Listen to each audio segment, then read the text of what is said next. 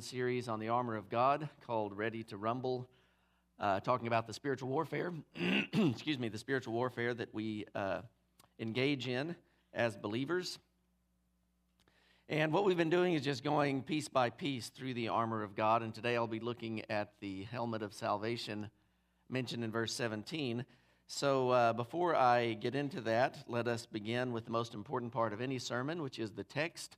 And if you'll turn with me to Ephesians chapter 6, I'll read verses 10 through 18 to give us our context. Ephesians chapter 6, starting in verse 10. Finally, be strong in the Lord and in the strength of his might.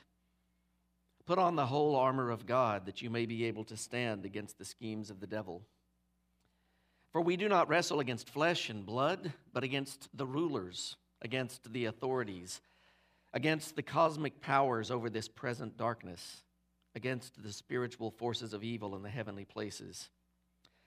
Therefore, take up the whole armor of God, that you may be able to withstand in the evil day, and having done all, to stand firm. Stand, therefore, having fastened on the belt of truth, and having put on the breastplate of righteousness, and as shoes for your feet, having put on the readiness given by the gospel of peace. In all circumstances, take up the shield of faith with which you can extinguish all the flaming darts of the evil one, and take the helmet of salvation and the sword of the Spirit, which is the Word of God, praying at all times in the Spirit, with all prayer and supplication. To that end, keep alert with all perseverance, making supplication. I shouldn't have done that in the middle of a sentence. Making supplication for all the saints. Amen and amen. So, the, the topic of this sermon series is, is spiritual warfare. It's about our battle against the devil and his soldiers, these, these rulers, these authorities, these uh, cosmic powers, these spiritual forces of evil.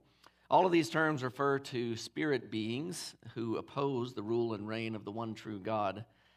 And this armor of God is given to us in Christ so that we can fight against these evil beings. His armor uh, both protects us from their attacks and enables us to actively fight against them, to fight against uh, their schemes.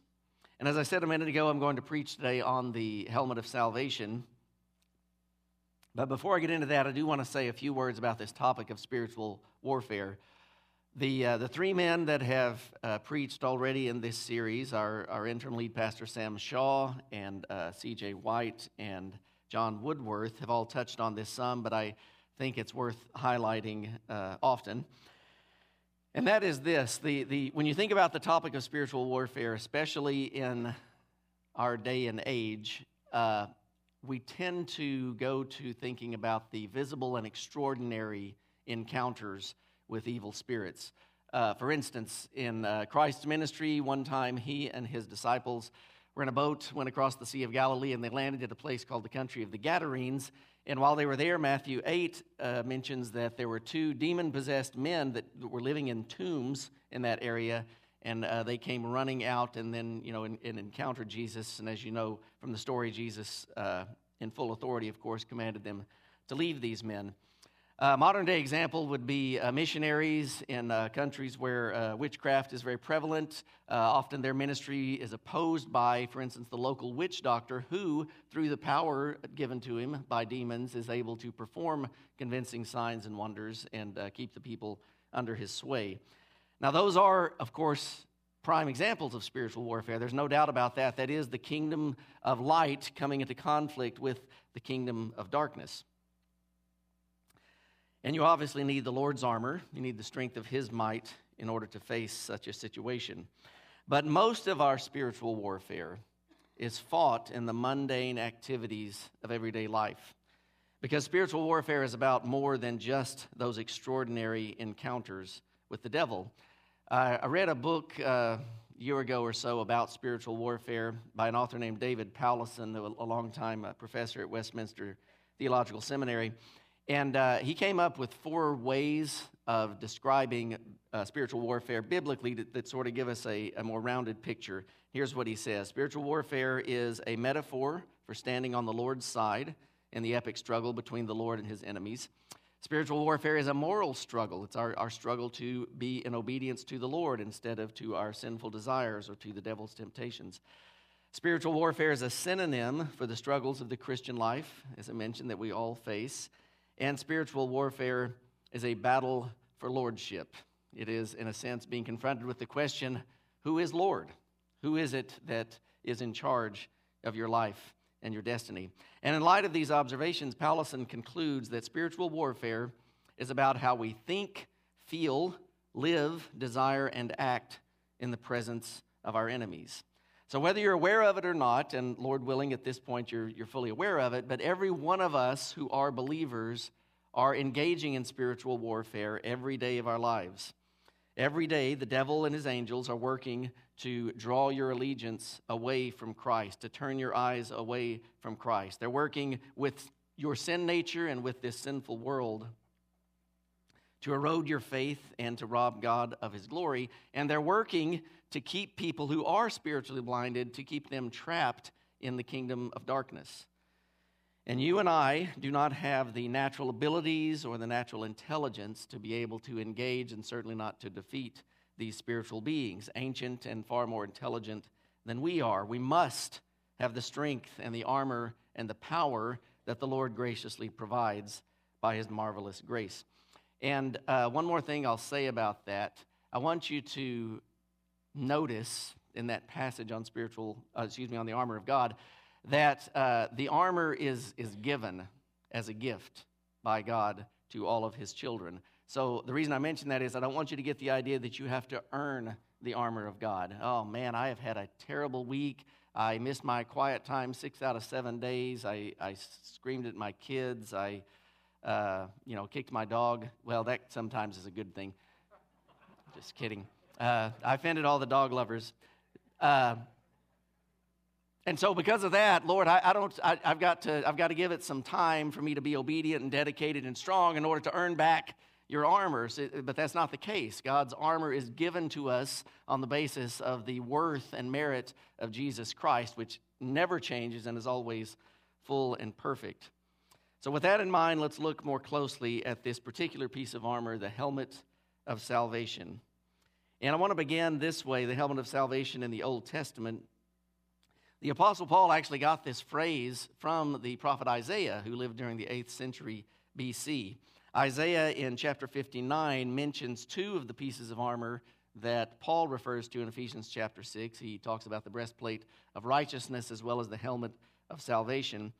And uh, the context of Isaiah 59 is uh, he's describing a very dark spiritual time in the life of the nation of Israel, and then he describes the Lord's response to that situation. So uh, read along with me, uh, starting in chapter 59, verse 15.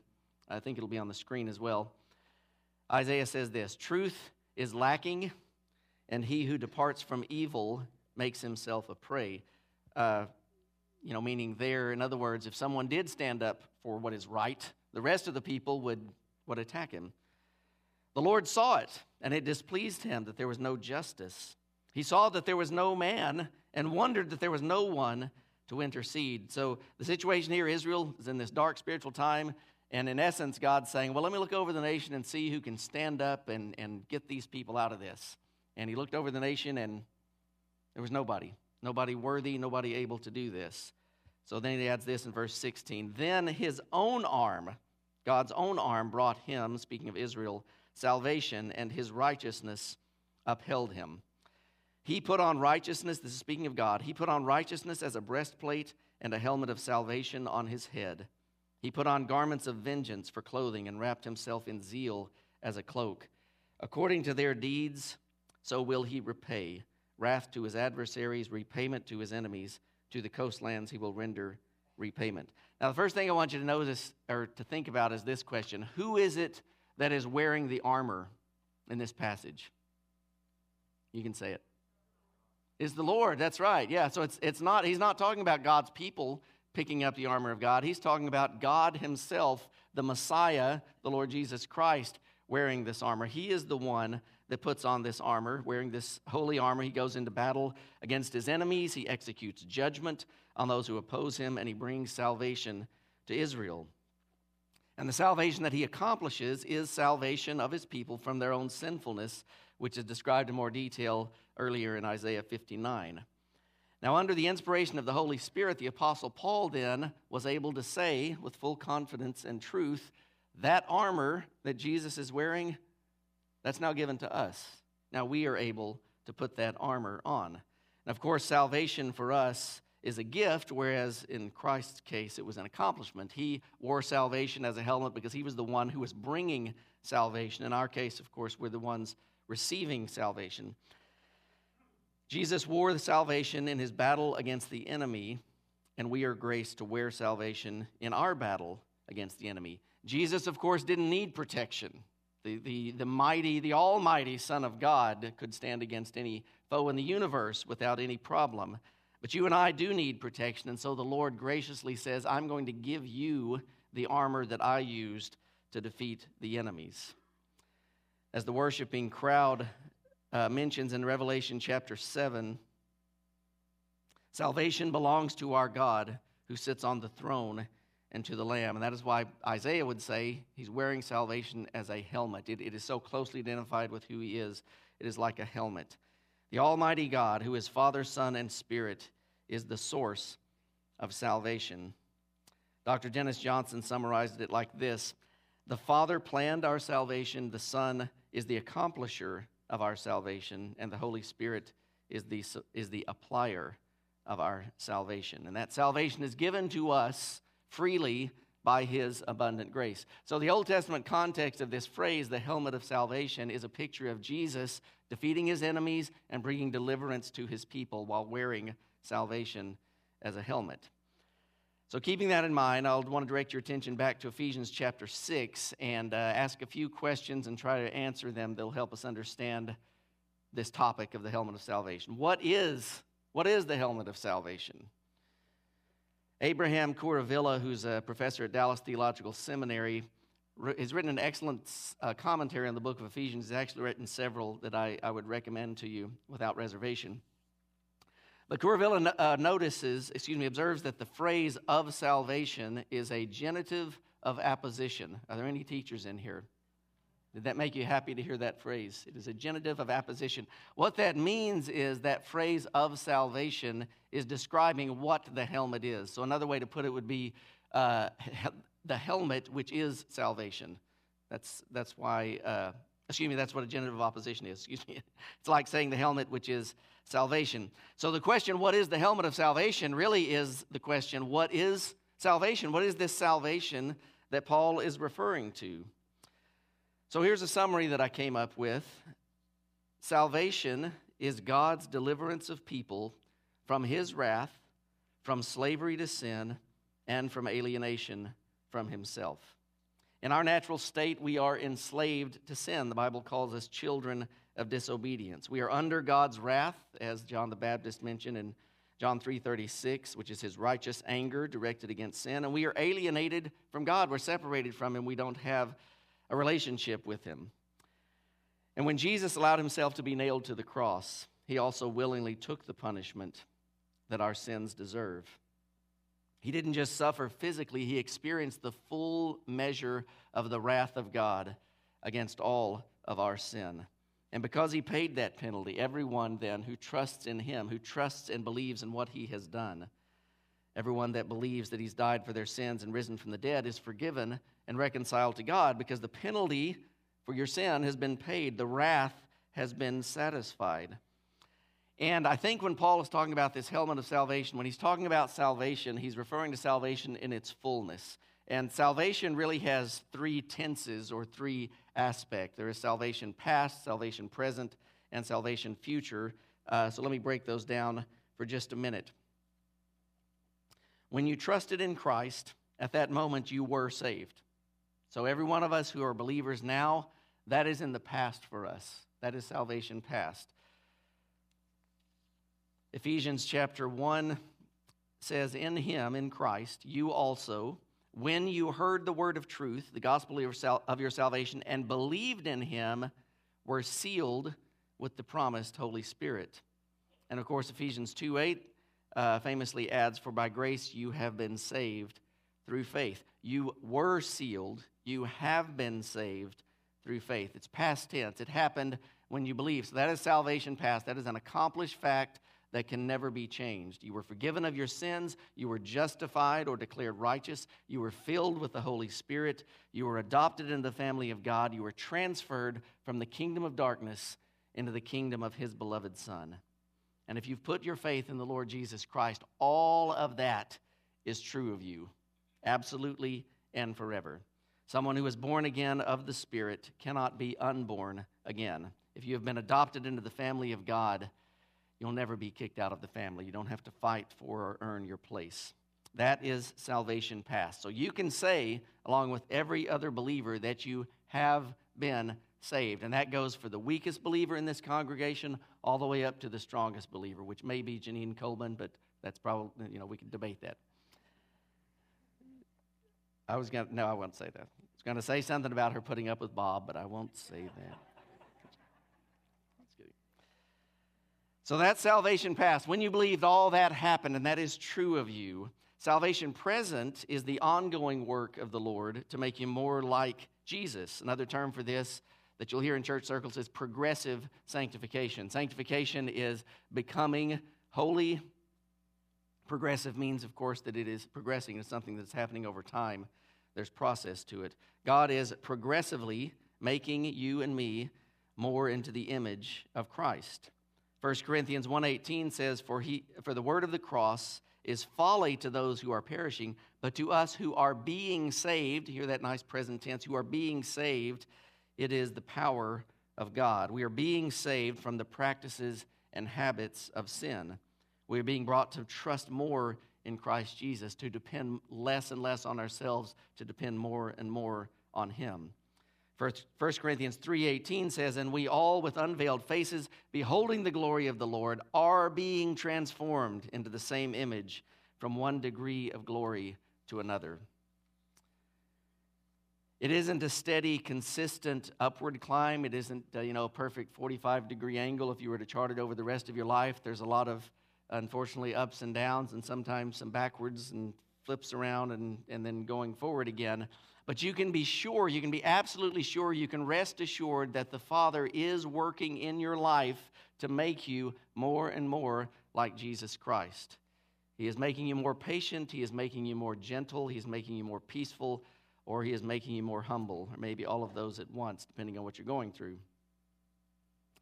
And I will add that progressive sanctification is intended by God to happen within the community of a body of believers. So we have other people to lean on, other people who can help point out our blind spots, other people who can encourage us and teach us and help us all grow together. Ephesians chapter 4 15 and 16 says this Rather, speak, speaking the truth in love, we are to grow up. That's that progressive sanctification. We are to grow up in every way into Him who is the head, into Christ, from whom the whole body, joined and held together by every joint with which it is equipped, when each part is working properly, makes the body, excuse me, makes the body grow so that it builds itself up in love. The whole body working together, ministering together, living life together is what makes the body grow through the power of the Spirit within them. The whole body builds itself up in love. Part of my responsibility here at FBC, not as a pastor, but just as a part of Fellowship Bible Church, is to encourage and edify and build up you, brothers and sisters in Christ. And part of your responsibility as part of Fellowship Bible Church is to help other believers in this congregation be built up and edified in the Lord Jesus Christ. That is the present aspect of salvation. It isn't God making us more worthy to be part of His family, He isn't making us more acceptable in His sight. Since we are part of his family, since we are beloved children, since we are accepted by him through Jesus Christ, then he is graciously and lovingly redeeming us more and more from sin. So, just as those who are saved can say, I have been saved, all of you who have trusted Christ can also say, I am being saved. That is salvation present. And finally, there is salvation future. A day is coming when we'll be delivered from our fallen state and made perfect. The Bible calls this glorification. It's so certain that the Apostle Paul actually spoke of it in the past tense in Romans chapter 8. He said this For those whom he foreknew, speaking of God, of course, for those whom he foreknew, he also predestined to be conformed to the image of his Son. Let me just pause there for just a second. Uh, there, are, there are a number of words in Scripture that over time, because of perhaps controversy or maybe uh, interactions or teachings you've experienced, can be kind of scary to us, and we may want to kind of skirt around them. Predestination is one of those because there's been so much controversy and it sounds so big and scary. But, but look at the comfort that Paul is offering with this idea of predestination. For those, uh, where was I? I'll get there. I downloaded this sermon this morning, so I'm not so familiar with it. I'm kidding. I'm kidding. It's not true. All right, uh, I'm sorry, bring us back here. For those whom he foreknew, he also predestined to be conformed to the image of his son. Now, isn't that glorious? Glorious to be predestined to be conformed to the image of Jesus Christ. It's something that should be celebrated and enjoyed and not, uh, not something that should cause us fear or trembling. In order that he might be the firstborn among many brothers. And those whom he predestined, he also called. And those whom he called, he also justified. And those whom he justified, he also glorified. Now, none of us sitting here right now is glorified, to my knowledge. If you are, please come visit me. None of us is glorified, but it's so certain that Paul could say, it's like it's already happened. I mean, it's done. He is going to glorify, so that's why he used the past tense. 1 Peter 1 says that believers, by God's power, are being guarded through faith for a salvation ready to be revealed in the last time. Again, talking about that future aspect of salvation, because our present salvation has already been revealed to us. Wow, forgiveness of sins, adoption into the family of God, uh, the, the infilling of the Holy Spirit, life in the, in the, uh, as a beloved child. But there is an aspect of salvation that is going to be revealed in the last time.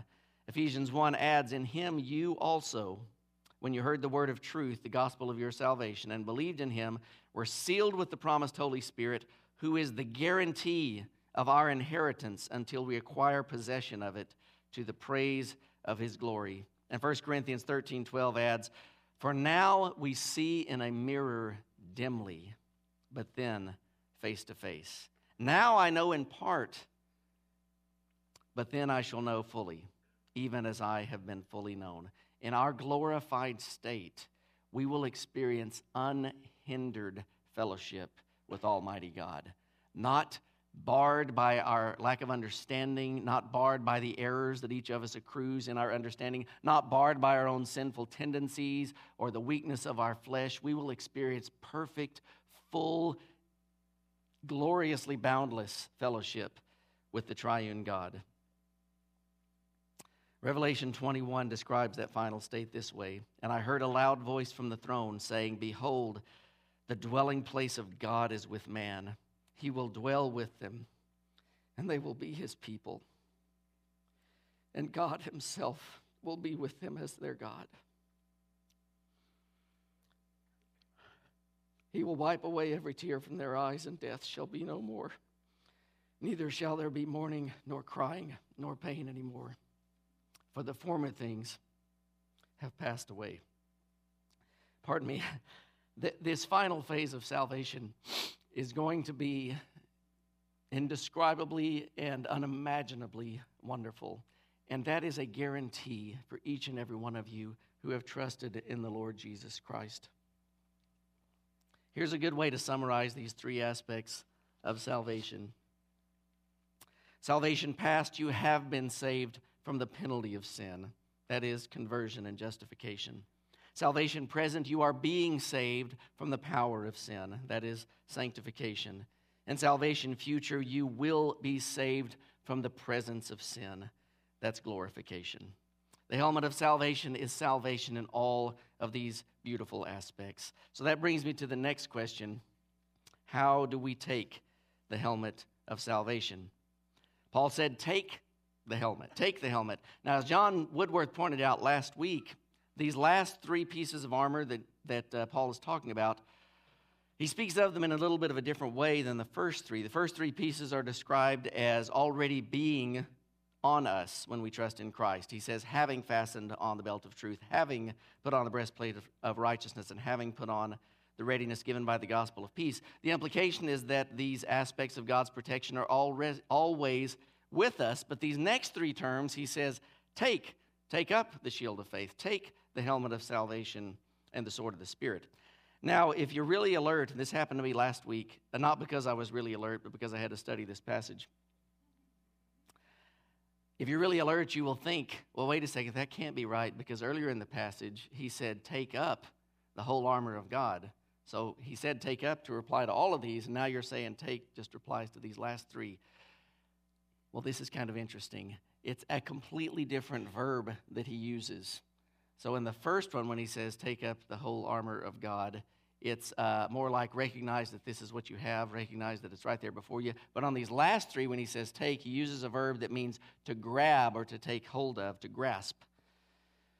So, all that to say, it's as if God is saying, in your battle, that breastplate of righteousness and that belt of truth, that uh, the, the shoes shod with the preparation that comes from the gospel of peace, that is always with you, but you need to pay attention that when you're under attack, that you need to turn and take up your shield, you need to take up your helmet, you need to take up the sword of the Spirit. So, how do you do that? How do you take this, the helmet of salvation? Well, one way to do that is by reminding yourself of what Jesus has done for you, reminding yourself of what Jesus is doing for you and what he has promised to do for you. Look at the lavish grace that the Lord has poured into your life. Thank you, Jesus, for taking the nails for me. Thank you for taking public humiliation, for bearing the very wrath of God, and for spilling your blood in order that I might have life. Thank you, Father, for loving, lovingly working in me to transform me to be more like your Son. And thank you, Lord, that I will one day be free from sin and pain and sadness. Thank you, Abba, Father, that I will see you face to face one day and be with you forever. Another way to take up the helmet of salvation is to confess, to speak what is true about your salvation. When you're fighting off a spiritual attack, confess the truths of salvation. Jesus died for my sins. So, yes, it feels like Satan's attacks have some, some weight because, yeah, I do deserve to be condemned. I failed, I disobeyed, I gave in to temptation. But you know what? Jesus died for my sins. It is Jesus whose righteousness I am depending upon. I'm forgiven. I'm sealed with the Holy Spirit. By the redemption that is in Christ Jesus, I am now and forever a beloved child of the Heavenly Father. And as you struggle with sin, as you struggle with doubt, as you struggle with the devil's attacks on your peace or your joy or your faith, focus on the salvation that is in Jesus Christ. Take that helmet. Last question I'll address is this How does the helmet of salvation help us in the battle against evil forces? So, if we're, if we're focusing on salvation, if we're reminding ourselves of salvation, confessing the certainty of our salvation, what does that do for us in this war against the devil? Well, I'll just mention two things, and uh, I would encourage you to try to come up with some more on your own because there are certainly many more. Two things that the helmet of salvation gives us. First of all, assurance of right standing with God gives us peace and courage to fight. In a physical battle, when your head is protected, you have more courage because you're not having to worry about an injury to your head. For years, I worked for LeTourneau Incorporated, and uh, I worked in the division that designed offshore drilling rigs. And so I had the opportunity to visit a number of offshore drilling rigs. Uh, let me tell you, you, you do that for a few weeks, and you will know every swear word in the English language, as well as some in other languages. anyway, uh, that's beside the point. Um, it, while I was on those rigs, so one of the things that happens on offshore rig is there's always activity. Okay, you're drilling 24 hours a day, around the clock. When you're not drilling, they're not earning money, so they're always drilling. And because they're doing operations constantly, they're also moving equipment around the rig. So they have these large cranes that pick up heavy equipment, pipe and wire and supplies and that kind of thing, move them all around the rig. Because of that, when you're on the main deck, there is constantly activity that is higher than you. So when I was on that rig, every time I stepped out of the living quarters, I was required to wear a hard hat. No ifs, ands, or buts. And what that would do, of course, is protect me from as serious an injury. It would probably still hurt if a pipe dropped on my head. but it would at least protect me from death or serious injury by having that helmet on. Now, what that allowed me to do then was actually focus on going about my business rather than walking around looking up and holding my head. So, this helmet of salvation functions like that in our spiritual battle. We're not having to worry about, oh my goodness, is my, is my very standing with God at stake here? Am I, am I possibly, is the devil going to be able to snatch me out of God's hands or, or pull me out of his flock? And God's saying, no, no, no. Salvation, you have that as a helmet. So that's not something you have to worry about. You can have peace that you are God's and you will always be God's, and his victory is certain and secure. And you can then have courage to fight. I was going to give a uh, football analogy, but I'm going to move on. It's not football season, so we're moving on from that. We don't have to fear death, physical or spiritual death. Now, granted, believers can be physically killed and not spiritually killed, but because we know where we're going, because we are safe in God's hands, it's not something we have to live in fear of. We don't have to fear rejection from God. The salvation that Christ Jesus gives us is a sure and solid salvation. 1 Peter 2 says, Behold, I am laying in Zion a stone, a cornerstone, chosen and precious, and whoever believes in him will not be put to shame. Whoever believes in him, if you believe in the cornerstone, if you have put your trust in Jesus Christ, then you will not be put to shame. On the day of judgment, when you stand before God, you will not be put to shame. You will be accepted before God forever. That's why Romans 8 1 says, There is therefore now no condemnation for those who are in Christ Jesus. No condemnation. In Christ Jesus refers to being united to Him, and the way you get united to Him is by putting your faith in Him, in His life, death, and resurrection. So, what if I got angry? What if I cuss someone out? Am I condemned now? What do y'all think? No, there's no condemnation. No condemnation. What if I neglected to pray and read God's word? No, there is no condemnation in the Lord Jesus Christ. When we give in to temptation, when we fall for the schemes of the devil, we do lose those battles, and there will many times be consequences for that. But we ha- cannot lose the war, and we cannot be condemned if we're in Christ Jesus. The helmet of salvation also gives us assurance of God's love, which wards off despair. Now, thinking about our salvation works against the enemy's attempts to make us doubt both the love and the goodness of God. Uh, for instance, if you have suffered physically for a long time, uh, my own dad, uh, he's been, been uh, with the Lord now for many years, but the last quarter century of his life, he had a myriad of health problems uh, kidney failure and, and eventually a heart attack and liver problems. Anyway, just a myriad of problems. So, year after year after year, he was experiencing the pain and suffering of, of all these physical ailments. And uh, I know, beyond the shadow of a doubt, one of the things he suffered from was the temptation to think, God has just, just pushed me away. I, I, have been abandoned. He, he doesn't love me anymore, or he is, for whatever reason, not being good to me. And if you have been wronged by a fellow believer, speaking of physical suffering, now I'll move over to emotional, mental suffering. If you've been wronged by a fellow believer, or even worse, by a pastor, or possibly even worse, by an entire congregation, the devil will use that as well to get you to doubt the love and goodness of God. Yeah, this, this Jesus, I, I, I don't know if, he, if he's really what the Bible says he is. I mean, look at these people. Look at these people that I'm sorry, I'm not pointing at y'all. Look at these people that I'm dealing with. You know, they, they hurt me, they rejected me. I was talking to a man on the phone uh, just a couple of weeks ago who has, has just gone through horrible trauma in his life. And uh, he had gone to a church for help. And when they found out some of the trauma he had experienced, they uh, asked him not to come around because they didn't trust him. Uh, that, that's just uh, unthinkably bad and harmful. And when we experience things like that, the devil uses that as leverage in our lives to say, see there, God's not good. God doesn't love you. If we take the helmet of salvation, we can at least battle against that. Listen to Romans chapter 8 again. What shall we say to these things? If God is for us, who can be against us? He who did not spare his own son, but gave him up for us all, how will he not with him graciously give us all things? Who shall bring any charge against God's elect? It is God who justifies. Who is to condemn? Christ Jesus is the one who died, more than that, who was raised, who is at the right hand of God, who indeed is interceding for us. Who shall separate us from the love of God? Nothing, excuse me, from the love of Christ. Nothing can change the fact that Jesus of Nazareth died for your sins and rose from the dead.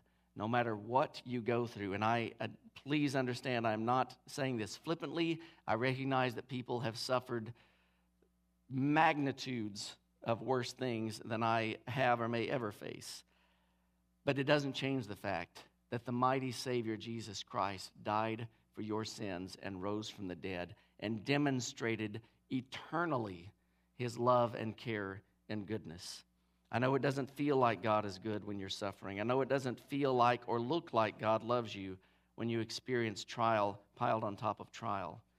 But the Lamb of God gave his blood for you. And no matter how dark or painful life gets, you can know with absolute certainty that the Lord Jesus Christ is good and that he loves you with an everlasting love. Thank you. Thank you, Lord, for that. I think the Spirit's purpose in telling us to take the helmet of salvation is to communicate this truth that focusing on our salvation in Christ protects us in the fight against evil. While the worship team is, is coming back up, uh, I just want to mention one more thing uh, by way of, uh, to conclude, I should say.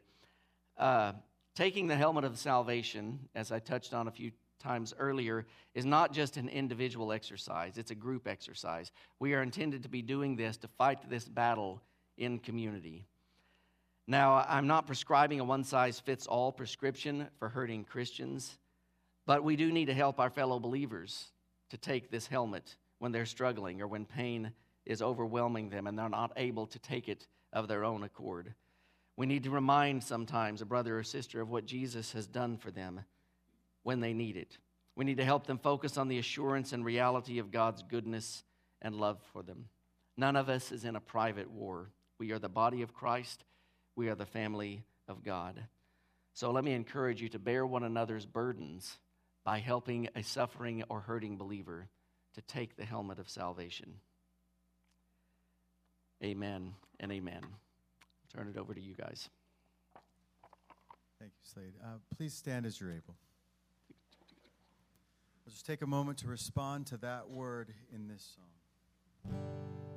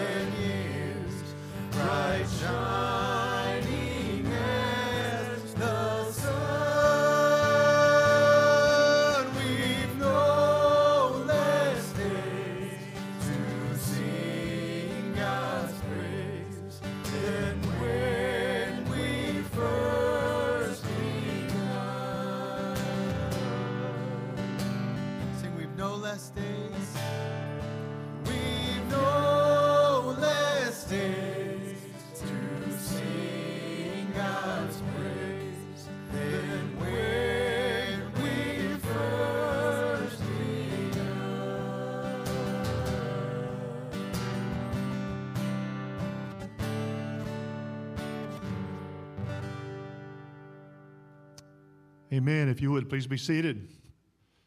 I want you to meet Amanda, John's better half, and her family. They're here with us. Would you guys stand? Let's just welcome you. So glad to good to have you here.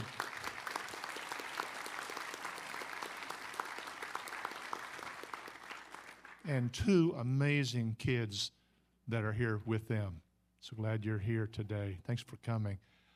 One of the benefits of being with pastoral uh, interim pastoral ministries is that I have a coach uh, someone who helps me along the way. So every Wednesday morning at 9 o'clock, we are online, and uh, he's keeping, keeping me on the straight and narrow. And he and his wife Judy are here today. So, Frank and Judy Beatty, would you stand up, please? Let us welcome you.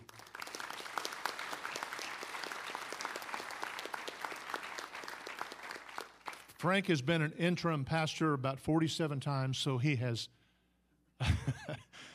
he just has a lot of uh, wisdom and guidance, and I'm really, really grateful for him. John and Amanda and their kids and family are going to join us for a potluck. We're going to go ahead and dismiss you guys so you can get on over there and grab something to eat. So head on over. And if you're, we'd like to invite all of you once again. And if you're going to come, uh, please pick, if you have children over in the kids' area, please pick them up first and bring them with you uh, to the potluck. If you've got a question that you'd like to ask John or Amanda, uh, there are some slips that you can complete a question and answer session um, at a table there. Feel free to pick one of those up. And if you've got a response, if you've got a question or something you'd like to use an online response form, uh, that is available uh, for you as well. I want to invite the prayer team, if you would, to come on up. And in light of what we've heard about God's wonderful salvation, if yet you are not, you're just not sure that you are in Christ, this would be a great morning just to come up to one of these folks, elders and deacons, and just say, Would you pray for me? And we'd love to pray for you. If we can pray for you about any other situation and serve you well like that, we would love to do that. Let's stand together.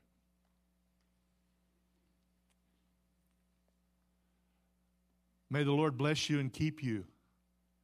May the Lord make his face to shine on you, and be gracious to you. And may the Lord lift up his face to you, all of us, and give us peace. And if you agree with that, would you say amen? Amen. amen. God bless you. You're dismissed.